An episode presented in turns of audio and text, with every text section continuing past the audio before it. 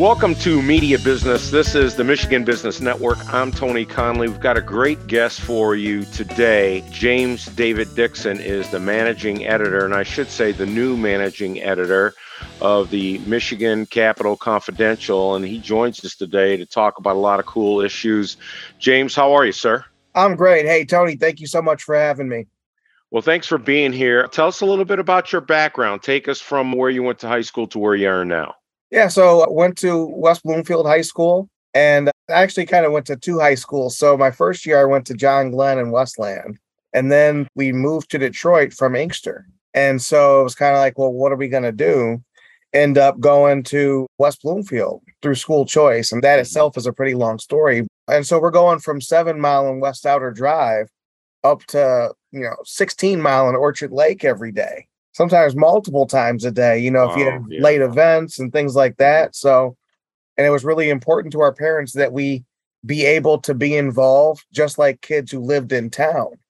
Mm-hmm. So, a huge sacrifice for everybody involved, but it worked out well. My sister and I ended up going to Michigan after school, started my career at the American Spectator. You know, the joke at the American mm. Spectator, it's based in suburban Virginia, right on the other side of the Georgetown Bridge there's a little part of the town called Rosslyn. So it's in Rosslyn, you know, right close to DC, but decidedly not in DC. And the joke at the Spectator was always, this is your grandfather's magazine. Because it was just, you know, very kind of crotchety, you know, conservative, you yeah. know, and it leaned into it. You know, they didn't try mm-hmm. to change up with the times. After that, had a stint at the Detroit News and two and a half years in Ann Arbor, and then just spent the last decade at the Detroit News again. Mm-hmm. And then started here May 31st at Mackinac Center. Mm. You know, one of the things we try to do here is point out how the media can be better. And we never want to be divisive. We never want to divide people into Republicans or Democrats, black or white or whatever. But I'm always interested to talk to people with interesting backgrounds. Myself, I'm mixed race, half black, half white, come from a single parent home. Only the mom was in the home. Grew up in Mount Clemens, Michigan, which was very culturally diverse. And I find it just interesting that here's a Michigan guy from the Detroit area, if you will, and he's a black dude, but yet he is a journalist who some would say is working for these conservative entities that may be conservative values or whatnot. And what I have learned through where you work that they're more about free market and business and free enterprise and that kind of thing. It's not right. necessarily a black, white, conservative thing. So, how did you find yourself feeling real comfortable writing in that environment? Well, I always have. So, when I, you know, September 2002, I'm at Michigan and, you know, I remember it specifically being, you know, this very rainy day. And it was the first meeting of the Michigan Review, this center right publication on campus. And, you know, I was going to join the daily, but I got an email from the review that said basically, look, at the daily, if you want to write 500 words about the Ann Arbor City Council meeting, go do that. You want to, you know, write something more interesting, come see us. And so this was that meeting. And so I went to it, ended up, you know, years later becoming editor in chief. And that was the thing that ended up funding my first opportunity at the American Spectator and even that year at the Detroit News.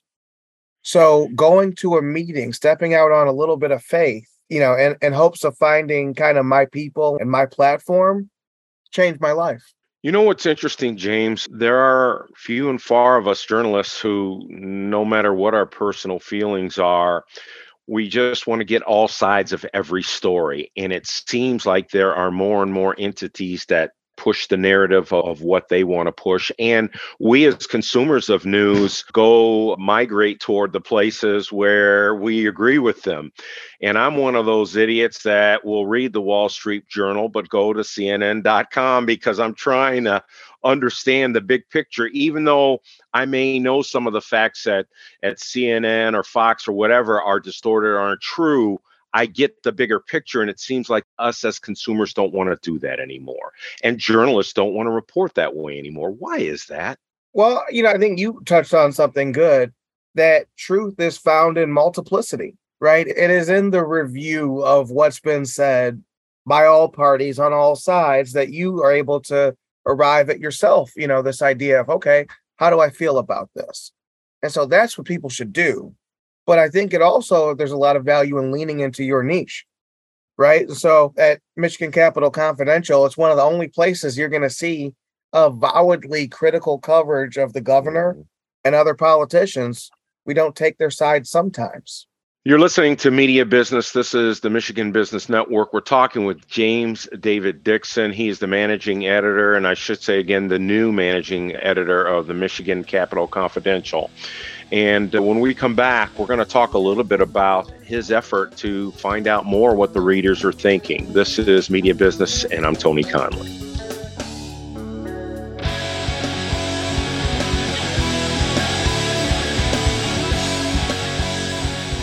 Forget business as usual. Your office workspace needs to support the way you work today and adapt to your needs tomorrow. DBI is your office environment's partner, a best in class preferred Haworth dealer, creating great spaces to fit your company's brand and personality. DBI draws from an experienced staff of professional installers and certified designers to develop a working environment to meet your most exacting standard. Learn more at dbiyes.com.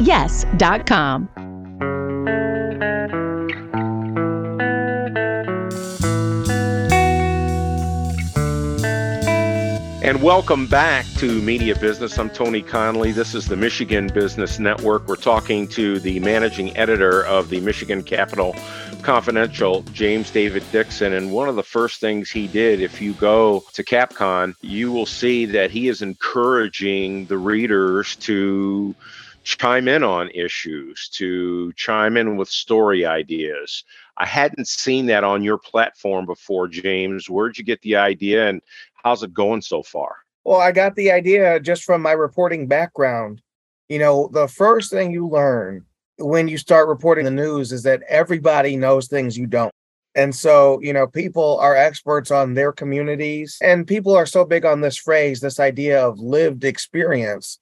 Well, tell me your lived experience, you know, as a Livonia resident or going to Okemos schools, wh- wherever. How does government interact with you? How does it lean on you as the individual, as the homeowner, as the business owner? I don't know. And I'm not sitting here saying I have some crystal ball. All I'm saying is that I'll listen. How's that going so far? What kind of feedback have you gotten? Oh, it's great. You know, because people love to talk, A, and they love mm-hmm. to talk about themselves and they appreciate that people would ask. You know, so often everyone's telling them what to think. The most valuable space on earth is what's between your ears. And that's why, you know, media has become a 24 7 business because we have this insatiability. There's always more and more and more that the public will want. You know, I find the labels issue somewhat frustrating because personally, my friends would tell you, would think that I'm a Republican or a conservative. And I believe I'm just fiscally conservative. And I think as you get older, you hold on to your money more and you're more responsible with it. I don't think it's a conservative or liberal issue. But what frustrates me to be labeled that because, for example, I voted for Barack Obama the first time around. I'm looking. For I think everybody did. Every, everyone look, voted for him that first time. But my point being is, I'm looking for the best guy or girl to get the job done. You know, and it still to this day, I'm trying to find out what the answer is. Why people stick to the party line as opposed to seeking out the best person. What do you think? Well, and that's another thing we wrote about is, and I wrote it on July 4th actually, is the difference between citizenship and partisanship. And how the more of a partisan you are, it actually comes at the expense of your citizenship. Because instead of holding whoever's in office to account when they do wrong, you have to go check and say, well, how does this affect the blue team or the red team? you should be on all of our team. We're 10 million people who all pay into government, whether we want to or not. And we need that to go well. We need them to do their jobs. And so, if we're less concerned about whether they're doing those jobs and more concerned about, well, how is this going to play politically? Is it going to cost Whitmer? Is it going to cost the Republicans? We can't care about that. As citizens, we have to think bigger than that. Speaking of that, you wrote a commentary about term limits. And as you know, probably better than myself, the founding fathers didn't want career politicians, whether you were a farmer or a blacksmith or a business owner. The thought process was you come in for a couple of terms, represent the people, move on, and keep that cycle going. And now we have career politicians 40, 50, 60 years. They came in with nothing. They're multimillionaires now. And why did you write that piece? And do you think we have a chance of getting back to term limits, especially for those federal gigs? You know, what I find interesting is that, you know, people say, oh, if we had term limits, we'd be so much better off. Okay, well, we have term limits in Michigan, and no one would say that's going well. And then people say, well, if we didn't have term limits, we'd be better off. Okay, we have that in DC, and that's not going well. So I think what the thing no one wants to say is there is a deep issue with the quality and the character of the person and the people who are involved in politics. And this is why we have all these little workarounds like term limits, where it's an acknowledgement of their human frailties, right? And so if we just shuttle them out before they can do too much damage, that's best case scenario. What we don't want to say is that we're routinely sending low character people to Lansing and Washington. Well, as you know, because it's talked about quite a bit, it's not about the character compass you may have. It's about the dough. How much money do you get in so you can get those commercials out so you can get that name recognition? You know, Kevin Rinke spent plenty of money in the past. Shri Thanedar has spent plenty of money and it didn't work out. You can't fool all of the people all of the time. Mm-hmm eventually it catches up. One more item, and before we get to a couple of other things I wanted to talk to you about in regards to term limits, was there's that thought out there about the politicians and how do we get better people in there? How do we do that? How do we get people who look at the we more than the I? I think it's important to ask them before they get into any kind of office, how are you serving right now? What does that look like for you? Mm-hmm. And if their service is conditional on getting office, then they're not serving you. They're only serving themselves. We're talking with James David Dixon. I'm Tony Conley. This is Media Business on the Michigan Business Network. When we come back, we're going to talk a little bit more about term limits and Governor Gretchen Whitmer. And we'll do that next here on the Michigan Business Network.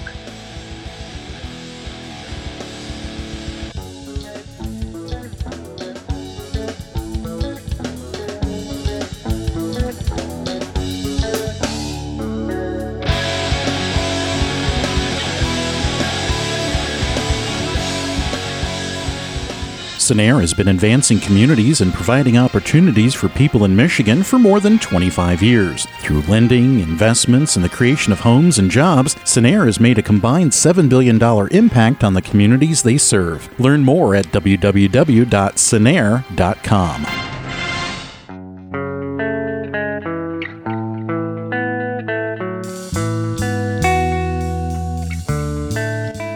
Welcome back to Media Business. I'm Tony Conley. This is the Michigan Business Network. We're talking with James David Dixon. And James, one of the things that I find very challenging is our inability to talk to, especially our Michigan political leaders. I have a crazy background in college, started at Ferris, went to Lansing Community College, and then Michigan State. When I was at Lansing Community College, State Senator Debbie Stabenow sat down with me, a little guy from Community College newspaper, for a half an hour. Since then, and I have worked for the Lansing State Journal, for AP Michigan, for 1320 WILS here in Lansing you cannot get Debbie Stabenow or Gretchen Whitmer or Gary Peters unless they know you personally and that they know that your station is going to treat them kindly. And that's frustrating for me. What happened? How do we get in that space? I actually think that's a good thing. They should be afraid. And what's funny though is that they're so hesitant to do any media that's not avowedly positive. And what is the end result? I would actually say when you look around at the Michigan media, especially in their coverage of Whitmer, it's too positive. Because maybe if you constantly are hearing feedback anytime you're a little bit negative, you know, the reason people work the refs is because it works. And so, you know, at CapCon, our model is not based around you calling me back as a public official. We're going to take our judgment on what you did on the public's time and on the public's dime. And if you'd like to explain yourself, great, but we don't need you to. And I think kind of the fundamental nature of that relationship when you need the governor's office and the many executive offices in Michigan, when you need them to respond to basic requests for comment, that cuts in your ability to witness the truth and to speak the truth. It ends up being a form of prior restraint. It's just easier not to go too hard because you'll probably need them for something. Well, there used to be that mindset of, I've got to get this person on the public record because when they don't do what they say they're going to do, you can hold them accountable. That doesn't matter anymore because, as you know, as anyone in politics, you can say whatever you want to say over here. And then, you know, twisted over here. What I really find interesting is the talk of a recession, how the president and the folks who support him, President Biden, I'm speaking of, can say, no, that's not what a recession means. It means this over here. So now we can change the truth, we can change the definitive definition of words. And so we really have to grind away to keep holding these people accountable. That's exactly it. And you can't be worried about how you come off or how, oh, my sources aren't going to like this. It's their job to not like it. It's their job to try to work the refs. And so, you know, you have to look at it as you're representing the public. And when you're concerned about man and your relationships with these media representatives and these department heads, you're not focused on how does this public policy affect my 10 million neighbors? And the second you trade 10 million people you don't know for the few, you know, government aides you do know, you've lost the plot. Mm-hmm. Do you think Tudor Dixon can beat Gretchen Whitmer? I think anyone's beatable. I think, you know, the reason James Craig did so well in the polling last year is because people were looking for an alternative. And by alternative, I mean they wanted someone who plausibly could win. That's what they needed. You know, I compare this race to Rick Snyder in 2014. This was coming off right to work. Democrats hated Rick Snyder, but it doesn't matter how many people hate the guy if you don't have a credible candidate. They couldn't get one. Mark Schauer was the best they could get. He was quickly forgotten. Whitmer wouldn't even be his running mate. She had so little faith in his ability to win and ended up becoming governor in 2018. It was a smart move. So the question Republicans have had to answer all this time is okay, you don't like the governor, you don't like lockdowns, but who's your person? And in Tudor Dixon, I think a lot of people see that's our person. She could do this. Hmm. All right, James, before I let you go, what can we in the media do to be better? I would say starting off from your baseline should be skepticism, not belief. This idea that we're all in it together, or that maybe just this once truth isn't going to be what matters. Let's just go on ahead and do what the good governor says. That's not journalism. And if that's what you're going to do, we don't need a First Amendment for that. You're essentially a press office. So just be skeptical of everybody. James David Dixon is the new managing editor of the Michigan Capital Confidential. Uh, I would suggest you be like me and subscribe to that because they always have very interesting stories in that. James, I appreciate you so much. Look forward to sitting down and either having a cup of coffee or a beer with you if we get the opportunity. Absolutely. Hey, thank you, Tony. I'm Tony Conley. This is Media Business, and this is the Michigan Business Network.